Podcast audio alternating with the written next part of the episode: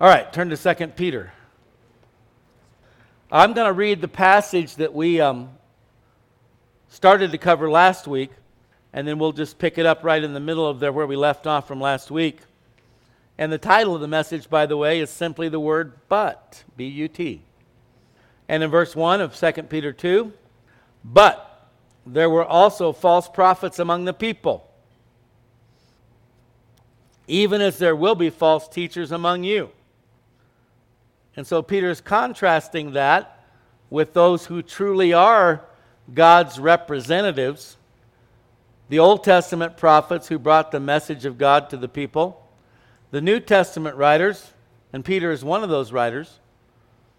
But even as there were and are true prophets among God's people, and again, we mentioned this recently the difference between an Old Testament prophet and a New Testament prophet.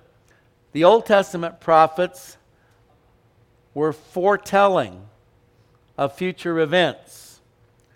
New Testament prophets have a, a slightly different role, and that of forthtelling. In other words, teaching and preaching the Word of God with a prophetic anointing on it that makes the message applicable and relevant to the current time in which the message is being brought.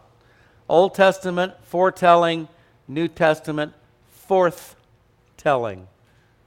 But even as there are were in our prophets in the church, Peter says there were also false prophets among the people back then, and there will be false prophets among you who will secretly bring in destructive heresies, even denying the Lord who bought them, and bring on themselves swift destruction. And many will follow their destructive ways, because of whom the way of truth will be blasphemed.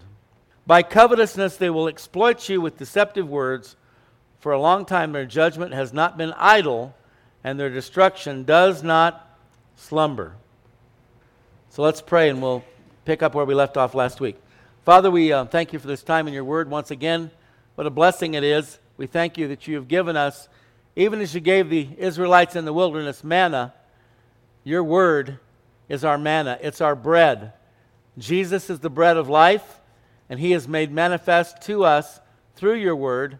And we thank you, Lord, that your word is our daily bread, more important even than physical food. We ask you to bless this time of teaching as we study your word together in Jesus' name. Amen. So now I'm going to read the last scripture I believe that we read last week was from 1 Timothy chapter 4. Paul is writing to Timothy. And he says in verse 1 Now the Spirit, the Holy Spirit, and Paul tells Timothy in 1 Timothy 3:16 all scripture is God breathed. So the Holy Spirit breathing into the writers of the Old and New Testament. And Paul says the Spirit, the Holy Spirit expressly says, so very specifically, this is a very specific warning from the Holy Spirit, from God that in latter times, the last days, if you will, and the Bible makes it very clear that at some point in human history we will come to a place that the Bible refers to as the last days. Now, that doesn't mean the end of all things, the end of, it means the end of this age. Remember what Jesus told his disciples? He gave them the Great Commission go and make disciples of all nations teaching them to obey all that I've commanded you, baptizing them in the name of the, you know, the Father, the Son, and the Holy Spirit. And he says, Lo, I am with you always, even to the very end of the age, right? And what he meant by that was that this present age, we're living in an age now where Satan is the prince of this world. Man is in a fallen state, goes all the way back to Adam and Eve in the garden. Every human being is born into this world in sin. We have a sin nature, a fallen nature. You know, it was funny. I was listening to some of the uh, commentators, uh, news people talking about this ongoing debate where um, our president had referred to these MS 13 gang members as animals. And I've heard a number of other people say that as well. When you, when you do what they do to people, they are animals. But of course, the media wants to beat them up over that stuff. And then um, Nancy Pelosi comes out and says, you know, they have the spark of divinity in them. And then you'll hear somebody say, well, yes, we're all God's children. I got some bad news for you.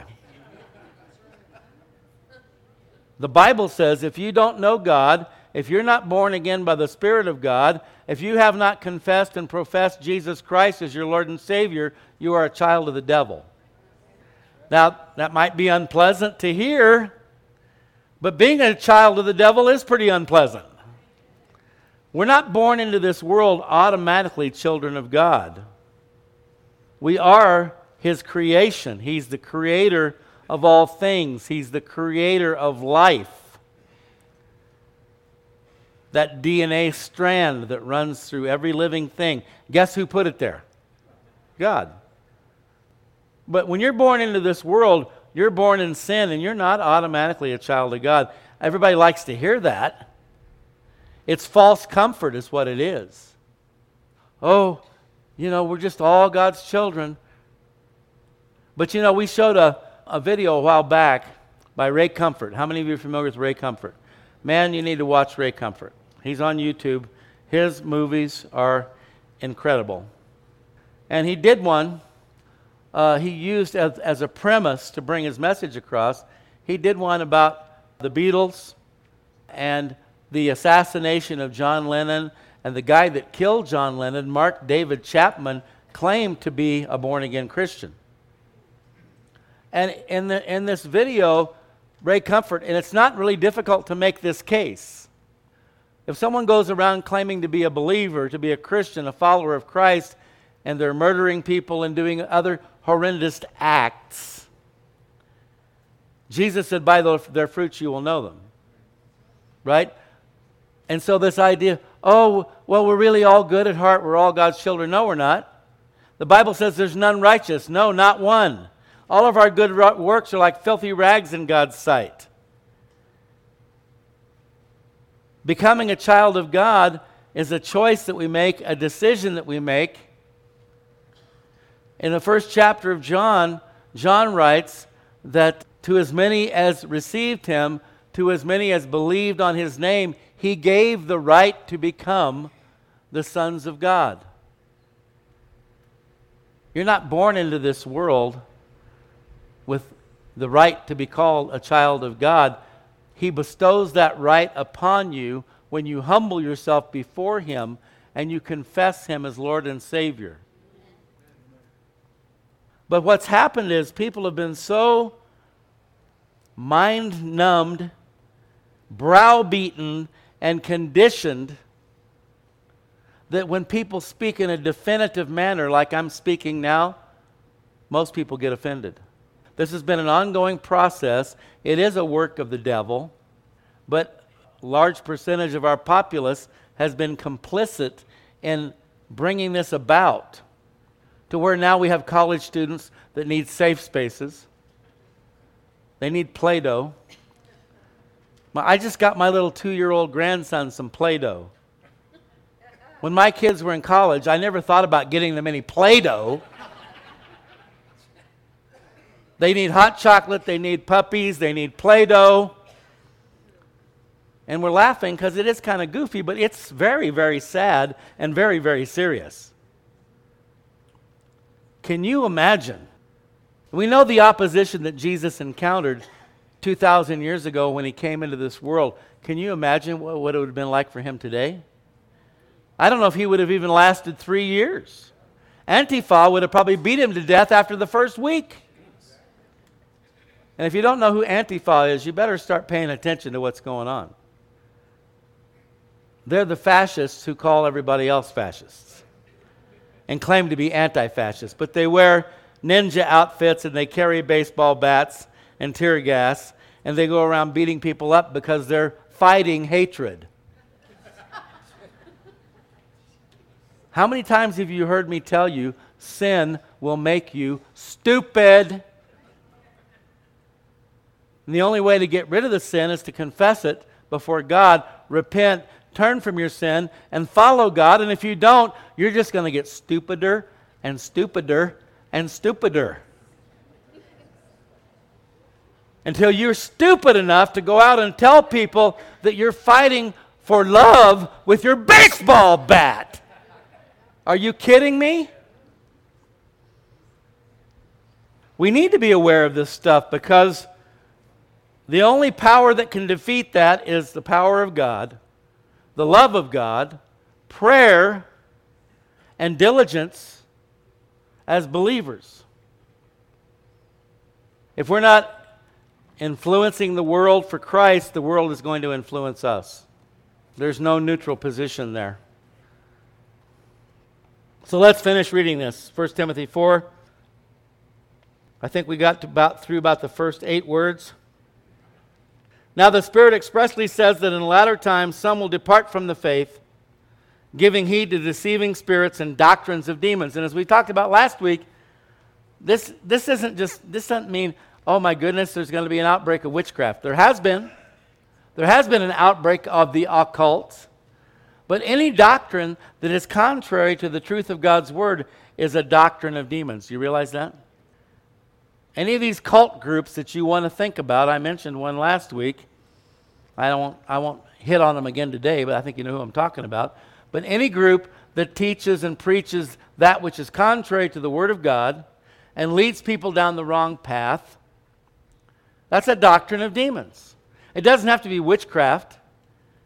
You know, the New Age, it can be anything other than the true worship of God, the God of Abraham, Isaac, and Jacob, the God of the Old and New Testaments, the creator of all things. Speaking lies and hypocrisy. And that's one thing you'll find so often with these cult groups. And again, we're not perfect either. A lot of people say, I don't want to go to church, it's full of hypocrites. Well, then stay out there in the world. That's also full of hypocrites. So take your pick. None of us are perfect. We all make mistakes. But often, one of the trademarks of these cult groups is, particularly with the leaders, is, and Jesus said this about the Pharisees, how they put everybody in bondage and they put expectations on the people that they themselves weren't even willing to keep, to uphold. That's the Pharisees. That's that Pharisaical spirit. And you'll find it in every cult group as well, where the leaders have a different set of standards for themselves than for everybody else. Sounds like Washington, D.C. And it, again, there is a Pharisaical spirit in the secular world as well. And that's why it's so important that we are engaged as believers and make every possible effort to help choose good leaders, not only for the church, but for our nation as well. We pray, we seek God, we do the best we can. The rest is up to Him, and He will hold them accountable. And we're going to get to that in a moment as well that accountability factor. Speaking lies and hypocrisy, having their con- own conscience seared with a hot iron. We talked about that last week, how you'll cauterize a wound to seal it, for it to, to keep from getting infected. But in this case, it's, it's a sealing of the conscience to where you no longer have a conscience. And so many of the things that we see people doing and saying today, and we say, how in the world could they ever go there? How could they do that? How could they say that? They have consciences that have been seared as with a hot iron. They don't have a conscience anymore. God forbid that we would ever get to that point. And keeping our eyes on God, following Christ, because it's very important to have a conscience. It's very important that we be able to be convicted by the Spirit of God. But they're un- as unbelievable as it may sound, it would appear, based upon what we read in the Word of God and what we see in our world today, that there are people who do not have any longer have a conscience and are unable to be convicted by the Holy Spirit. It's just a reality. These are the types of things that we don't want to believe. We want to believe, oh, we're all God's children, kumbaya, puff the magic dragon. You know, answers blowing in the wind, baby. There are harsh realities that most people in 2018 are not willing to look at or to deal with. We cannot, must not be like that. We don't want to become cynical. We don't want to become hardened. We need to let God make sure that our hearts remain soft, that we are teachable, malleable, but we have to come face to face and to grips with the harsh realities of the world we're living in because we're the only ones who have the answer. And if they're not getting that answer from us, they're not going to get it anywhere. Amen? So, anyway, their consciences are seared. Understand? When you're baffled, when you're puzzled, I don't get it. And of course, everybody wants to blame God, right? For every bad thing that happens. And if something good happens, they want to take the credit for themselves. The bad stuff doesn't come from God. The Bible says all good things come down from our Heavenly Father. But we want to blame God for the bad stuff and take our own credit for the good stuff. Forbidding to marry, commanding to abstain from foods which God created to be received. And so people get on their little hobby horses and their little trips, and you know, if you don't eat certain foods and so forth, then you're uh, probably not really saved. You know, some of the most saved people I know eat junk food, including myself. Not promoting that, encouraging that. I'm just saying. It's that Pharisaical spirit, it's the legalism, and misleading people into believing that the way to get to heaven is through your own good works. I just said all of our good works are like filthy rags in God's eyes. There's none righteous, no, not one. You can never earn your own way to heaven. It's only by the grace of God. And that's another hallmark of just about every cult group on the planet is it's not grace, it's works. And that puts people in bondage like Jesus said and puts expectations upon them that nobody can possibly ever fulfill. And that's not the God of the Bible. That's not the God of love that we serve. That's not the God that nailed his own son to the cross in our place. So we talked about this last week, and this is where we're going to get to the new part. But he says, and they're going to bring on themselves swift destruction. And you say, well, where is it? I haven't seen it. A lot of these people seem to be thriving and flourishing and continuing to deceive people. But Peter's point is regardless of how blessed and prosperous and popular they may appear to be here and now, they will, in God's perfect timing, be judged harshly by the one who is the truth. Whatever temporary recognition, adoration, financial gain one might get from being a false teacher. And there are a lot of earthly rewards for that because false teachers are doing the work and the bidding of the enemy. And he will reward them because he is the prince of this world and he has access to these earthly, temporal resources. And so these pe- people have an outward appearance of being, quote, blessed but it won't be worth the eternal punishment that they will receive. And then I finished last week with this comment Oh, we don't need to worry about this stuff, Pastor Gary. No one will ever fall for that malarkey. Really? Let's move on. What does Peter say in verse 2? Many, not just a few, not some, many will follow their destructive ways, because of whom the way of truth will be blasphemed. Not only will some follow these false teachers, Peter warned that many would. Matthew 24 12, Jesus warns us in this famous passage on the end times, directly from the, the mouth of Jesus. Because lawlessness will abound, the love of many will grow cold. And we are most definitely living in a time of extreme lawlessness. Not only in the secular world, but in the church.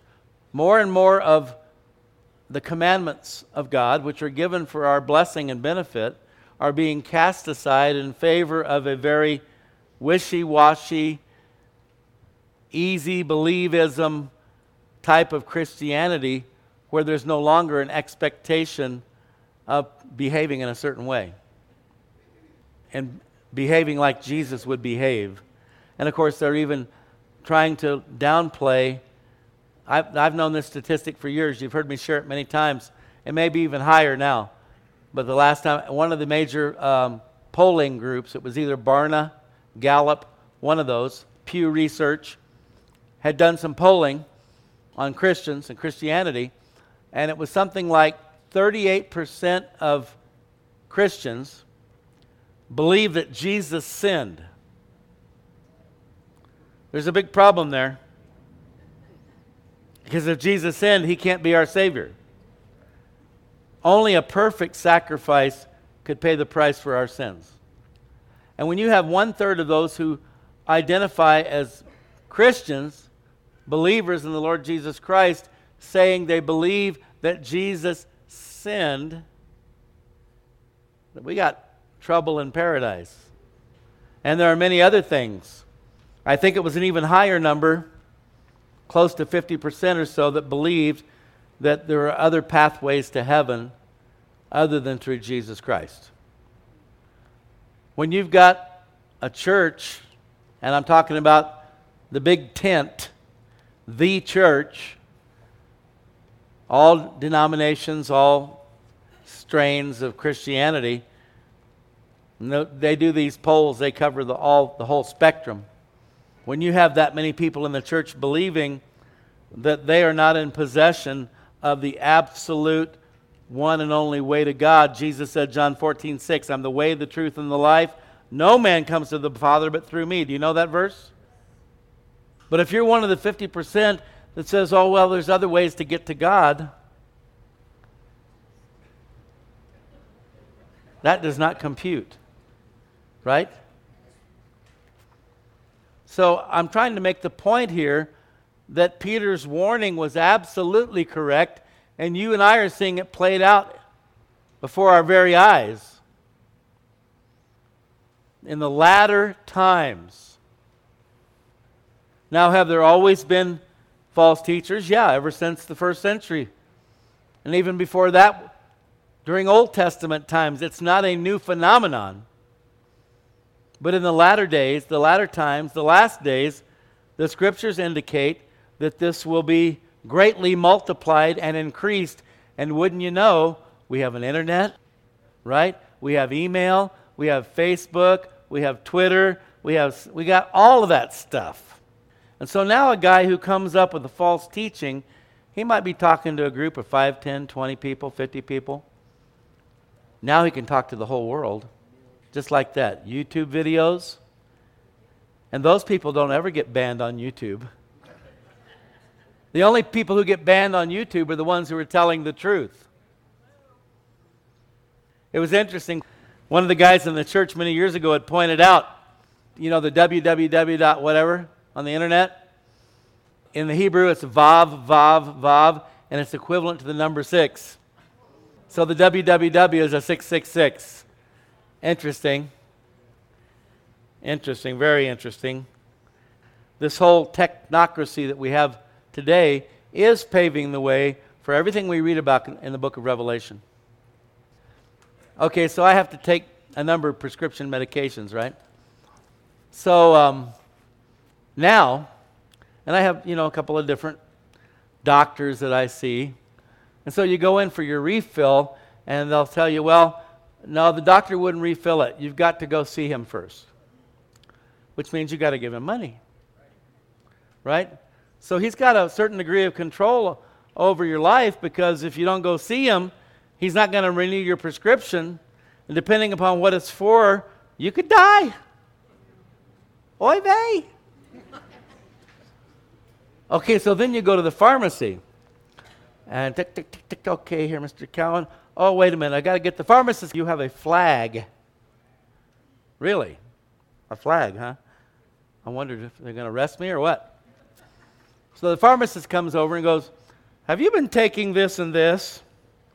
Because you haven't refilled this. It's been more than 30 days. And I'm sitting there thinking, I'm in a police state. I'm serious. If I don't go in to see the doctor when he says I should, he won't renew my prescription. And if I don't refill it every 30 days, they're going to flag me at the pharmacy and ask me if I'm taking my medication. That's just a little teensy weensy tip of the iceberg, folks. We know that people are already being microchipped in various places. How long will it be before that becomes mandatory? And you think it's no big deal, and I've told you before, it's like the frog in the pot. If you drop a frog in a pot of boiling water, woo, he's going to jump right out. Like you would. You ever tried to get in the bathtub and then you got, you got the water too hot? Yow! yeah, but if you start it nice and lukewarm, right? Then old froggy thinks you're giving him a little bath. Hey, this feels pretty good. Ribbit? Ribbit? And you just keep gradually turning up the temperature, and before you know it, you got frog legs. Right? It's happening in our world today, folks. And the only thing that's going to prevent us from being sucked in by it is this. And it's not going to be the warm, fuzzy feelings imparted to us by these seeker friendly, purpose driven, emergent preachers who are now telling us, groups like Hillsong, Andy Stanley, the son of the famous Charles Stanley, they're all going south. They're all going south. They're telling people we need to reconsider homosexuality. This is 2018. Times have changed. The culture has changed. We need to be accepting of these things. But it's a slippery slope, isn't it? I haven't really talked about a lot of this stuff lately, but I'm telling you. I don't know how many of you heard about that uh, in California. They brought in a group of uh, really wacky looking transgenders to do story time with preschoolers. And I mean, and they're promoting this with our children in the public schools that it's normal, that it's okay. You might be one yourself, kids. Be open. We talked about the babies, remember? The babies. When you're, now, when kids are born, you don't have to assign a gender to them on their birth certificate. They put an X there and then they call them a baby. And then when they're three or four years old, they can decide what gender they want to be. I know you're laughing, but this is real stuff, folks. It's very real. It's very real. Satan's goal is total chaos and confusion, where nobody knows who they are, what they are, where they are, they won't rest until all 50 states have legalized recreational marijuana. They want everybody to go around stoned out of their minds. Oh, this guy sounds like some conspiracy theorist. No, I just it just so happens I read the Bible. And I see the handwriting on the wall. How many of you remember that with Daniel? Mene, mene, tekel, upharsin. You've been weighed in the balances and found wanting. The handwriting's on the wall, and this is a time to get as close to God as you possibly can. But so many people, they just want to be made to feel good.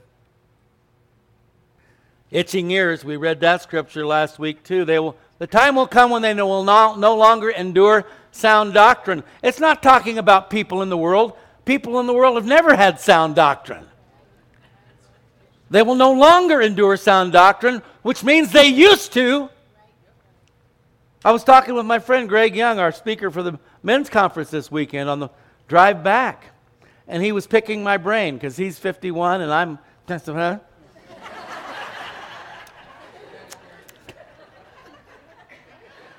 and he's saying, he said, I just, I long for what you guys experienced in the Jesus movement. I wasn't there.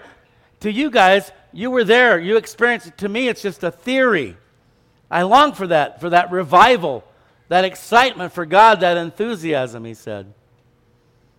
And you know, I told him, which I've talked about this many times, the two major characteristics of the Jesus movement were one, a return to the Word of God, Instead of just these, you know, read one Bible verse and tell a bunch of stories and see you next week. No, really getting down and studying the scriptures. Home Bible studies exploding everywhere. Christian coffee houses. And everywhere you went, they were studying the Word. And the other thing, new, fresh, heartfelt, sincere praise and worship. Not, you know, and I love the old hymns, and if they're sung with the right heart, and the right, they're great. But no more of this, on Christ the solid rock I stand. You know, you know what I'm talking about? Those were the two key elements of the Jesus movement a return to the Word of God and a return to worship, true, as Jesus said, worshiping in spirit and in truth. What we have today is a f- departure from the Word of God, only teaching certain portions. It's called proof texting, where you teach something that supports what you want to push, and commercialized worship where some of the big churches hire in musicians that aren't even Christians. They were over playing in the bar on Saturday night and they're playing in church on Sunday morning.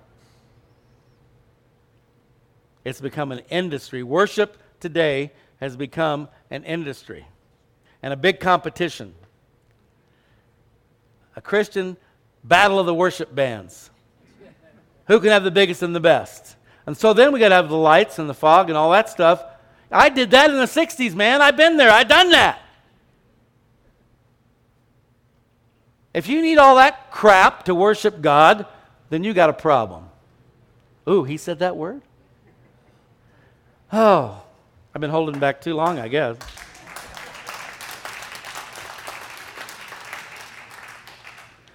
And sadly, and I don't really blame the young people because they've been conditioned for this stuff. Gee, what would the first century church how did they get by without light shows and fog machines and distortion pedals? I use one of those. How did they get by without all this stuff? I, I can't even believe the church still exists. Because those people didn't know all the things that we know. They didn't have all the cool stuff that we have. How did the church ever survive this long? you know what I'm talking about. The cool thing, I guess, about the first century church, if you didn't have Jesus there in the midst of you, you didn't have anything. Now there's a lot of resources you can use to trump it up, pump it up, psych it up, draw a crowd. They even have these, like, what, church in a box or something, where these new startup churches, you get everything you need, the sound system, everything, blah, blah, blah, and it's in, a big, it's in these crates and containers because a lot of new churches will start out in a school because they don't have their own building yet. And so it's church in a box. It's all there, it's packed up, ready to go. You buy your package, you wheel it in, boom, instant church. I better get back to the uh, scripture here. Many will follow their destructive ways because of lawlessness. And that was my point that I started to get into when I went off on that rant the lawlessness in the church. Again, the world has always been lawless. Those that are apart from Christ are lawless. All these warnings, I think so many times people read these and they're thinking about the secular world when Jesus and Peter are talking about the church. And lost because lawlessness will abound. In other words, no longer following God's commands, no longer adhering to the truth of His Word. Again, not to be saved, but because you are saved. Matthew 24 12 in the New American Standard Bible. Because lawlessness is increased, most people's love will grow cold. And I think several years ago I talked about this, that I started to recognize that in my own life. You just get burned out on all the weirdness and the things that people do, you know, cutting you off in traffic and flipping you off and blah, blah, blah, blah, blah. And you start getting, uh, you know, because of that lawlessness, the love of most will grow cold. Above all, love one another fervently. By this will all men know that you're my disciples if you have love for one another. But yet you see Christians viciously attacking one another, gossiping about one another, slandering one another with no care whatsoever that you might be ruining somebody's life. Believers doing that stuff. Do you think maybe love could be growing cold in the church? We can't let that happen, but it is happening. Jesus said it would happen. And that also gives way to people following after false teachers. Many will follow their destructive ways, and because of whom, because of these false teachers and those who follow them, the way of truth will be blasphemed. John 14, 6, I already quoted it. I am the way, the truth, and the life. The way of truth will be blasphemed. The absolute, uncompromising truth of God's holy scriptures, His word, and it's happening right now inside and outside the church. That truth, the way of truth, and Jesus is the way of truth, is being blasphemed. They will call you a right wing, Bible thumping fundamentalist. The latest one is Christian terrorist. Have you heard that? Yeah. Yeah, we're more dangerous than ISIS. Did you know that? All right, everybody, drop all your weapons right now. Actually, this is my weapon, and I ain't dropping it, baby. The sword of the Spirit, the word of truth. They call us haters. The haters call the lovers the haters. You see how this works? We're supposed to be the lovers. We need to make sure we are the lovers. That the love of God is dwelling within us, the fruit of the Spirit, the love, joy, peace, patience, kindness, gentleness, faithfulness, self control. But they call us the haters because we stand on the truth of God's Word. That's how the devil works whatever it is that he's guilty of or, or his people are guilty of, they claim that you're the ones doing it. See? It's blame shifting. Right? Oh, they'll say that we're opponents of women's health and a woman's right to control her own body. I got news for you that ain't your body. It's inside your body, but that's another human being in there, and it's their body.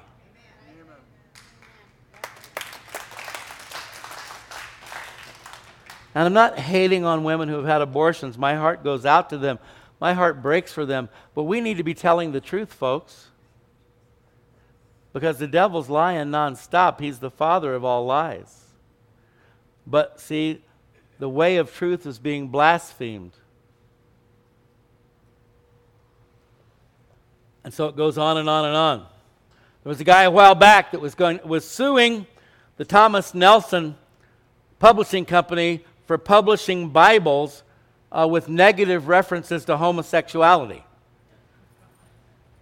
Suing the publishing company. They didn't write it, God did. I wish they'd try to sue God. See how that works out. And so now we have gender neutral Bible translations again, my reason for mentioning these things is it proves what Peter is saying is true. Many will follow their destructive ways, because of whom the way of truth will be blasphemed. Finally, verse 3. Looks like my wife was right and I was wrong. I said, I don't think I have enough material. Having stopped three quarters of the way through the message last week. She says, Oh, yeah, you will. You will.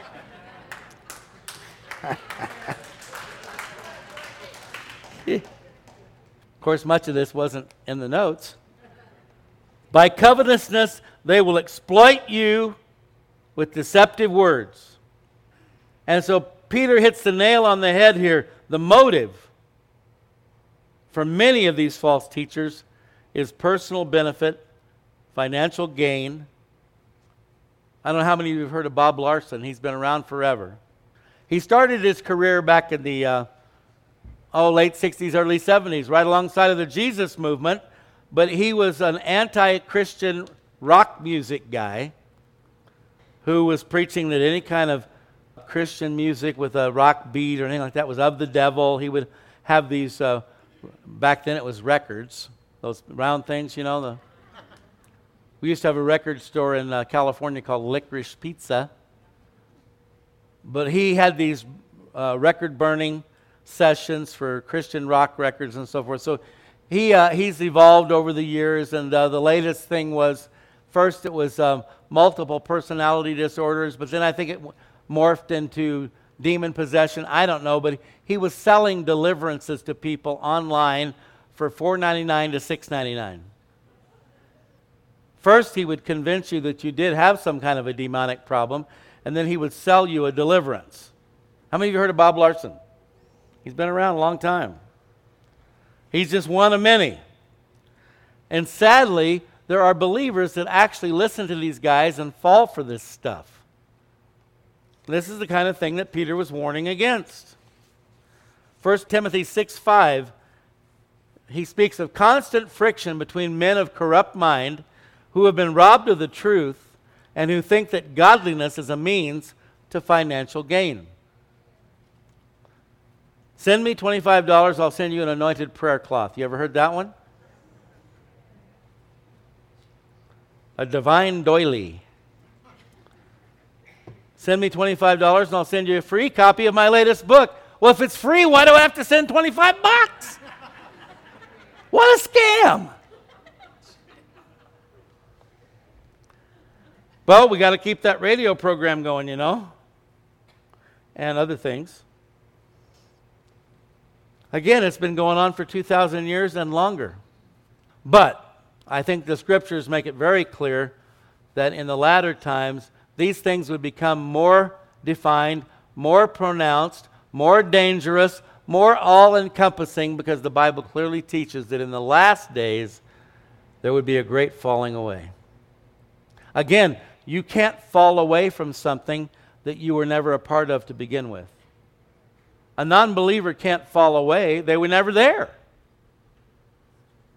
It has to be talking about people who, at the very least, gave an outward appearance of following Christ, an outward appearance of being a believer. And that's on the positive side, that's part of God's plan to separate the wheat from the chaff the true believers from the false believers. But the important thing for you and I is we need to make sure we're on the right side. And the only way to make sure of that is uh, John Avolio just gave me this printout from a quote by Pastor Chuck. Now, Pastor Chuck and I, we came from the same denomination. And it was an Arminianist denomination, which means they taught you could lose your salvation. Pastor Chuck, the reason he left the denomination and started Calvary Chapel, he got tired of getting Christians resaved every week. You only have to get saved once, right? Over the course of your life, there are many times where you're going to have to confess your sins and repent before God to maintain your intimate relationship with Him. But salvation is a one time deal. Once you're saved, you're saved. Pastor Chuck, again, coming from an Arminianist background, rejecting that, but also rejecting Calvinism, which is the other side of the coin. Pastor Chuck says if you lose something, that means you don't know where to find it. He says you can't lose your salvation because you know right where it is. You can't lose it, but you can walk away from it. And we talked not long ago about the guy that was an associate of Billy Graham's. Back in the day, I can never remember the guy's name, but he was considered the premier evangelist of his day. And he walked away. They considered him even greater than Billy Graham. But he got sucked in by evolution, rejected creation. And this is why creationism is so important, folks. A lot of Christians are duped on this too. In fact, a good friend of mine I just talked to, his oldest son went to a so called Christian college. He said, I, I thought he'd be okay there. I wasn't worried about him. But he got sucked in by theistic evolution, which is where they try to blend God and evolution together. And now his whole faith has been undermined. This happens time and time and time again. And we're just kind of going on our merry way, tiptoeing through the tulips, while the great falling away is taking place before our very eyes. For a long time, their judgment has not been idle, and their destruction does not slumber. And I know, you know, it's funny because I didn't get through this part last week. And then in men's prayer, John brought up the scripture I'm about to read. But how many believers have said something like this that, man, I don't get it. Why doesn't the Lord deal with these people? Why does He let them continue to do what they're doing, deceiving people, misleading them, leading them astray? And even though it may seem like God is letting these people get away with their blasphemies and their heresies, He knows all, He sees all, and in His timing, they will be dealt with. For a long time, their judgment has not been idle. That means God knows what's going on. God's not asleep. God's not unaware. He sees it, He knows it. And again, He allows it to test people's hearts. Because chances are, this is really important. Listen to me. Chances are, if you're capable of being drawn away, if you're capable of being led astray, you probably will be. Think about that one.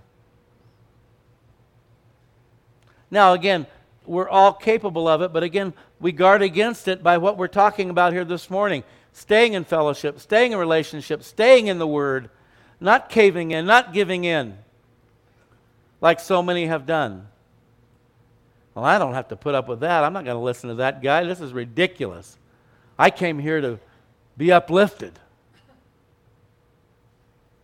Well, the truth is uplifting.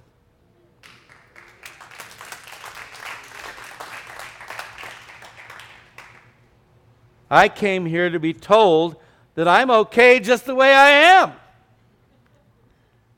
You won't hear that here, baby. I'm not okay just the way I am. Please be patient. God is not finished with me yet. You know that one? Someone even said this to me recently. It seems to me that the evildoers get all the blessings and the Christians get the shaft. I'm not going to ask for a show of hands. How many of you have had those thoughts? And that's kind of a paraphrase. That might not have been exactly the way they said it, but it's pretty close. Listen to this. This is our final passage of Scripture. Malachi 3, beginning of verse 13. The Lord says, Your words have been harsh against me. Yet you say, What have we spoken against you, Lord? You have said, It is useless to serve God. What profit is it that we have kept his ordinance? Man, this isn't fair. I go to this church where they expect us to actually obey the Word of God. These guys over here have beer Bible studies, all kinds of fun parties and stuff. Why should I go to this church? I'm going over there where I can do whatever I want. And you can still do whatever you want. We don't have a gospel Gestapo here. We don't have people looking in through your windows. You know who's looking through your window? So you can take everything I say with a grain of salt and do whatever you want. I wouldn't recommend it because I'm trying to bring you the truth of God's Word. What profit is it that we have kept his ordinance and that we have walked as mourners before the Lord of hosts?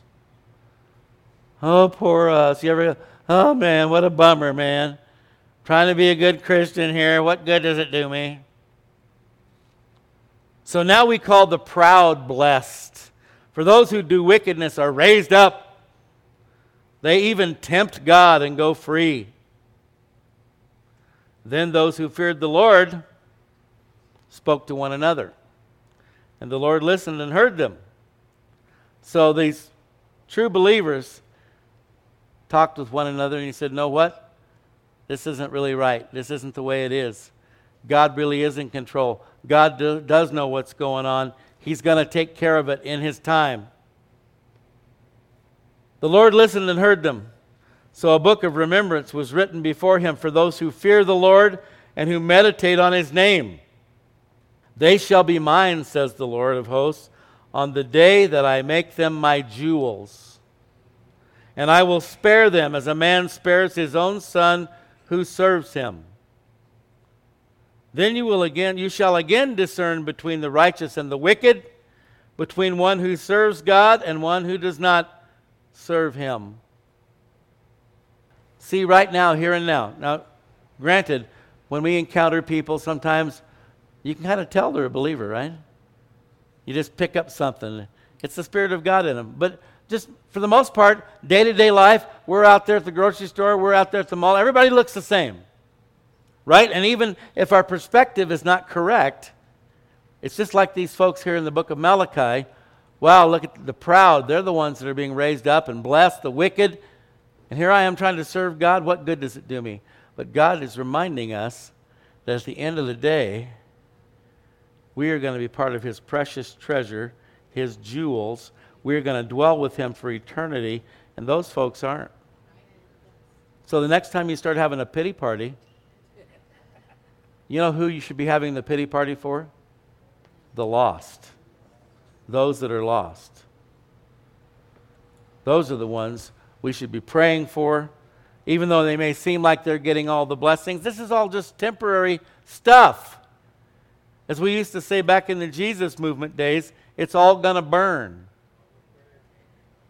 None of that stuff is going to remain. Only those eternal treasures of Christ will remain. You know what? God's promises are sure and true. And in His perfect timing, He will make all things right. However, if we want to be a part of these blessings, we must hang in there and endure till the end. Let's pray. Father God, thank you for your faithfulness to us. Thank you that you have given us your holy scriptures to guide us, to lead us. They're a lamp unto our feet, a light unto our path.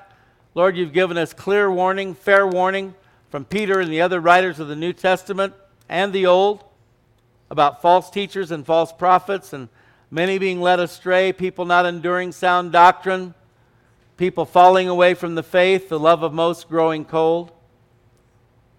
Lord, you're not a liar. You're not a man that you should lie. Your word is true and it is coming to pass. Help us, Lord, to stand firm, to endure, not to cave in, not to back down. Lord, help us to love those, even those who might come against us. You told us to do that, to love our enemies. But Lord, the one thing we cannot do is compromise.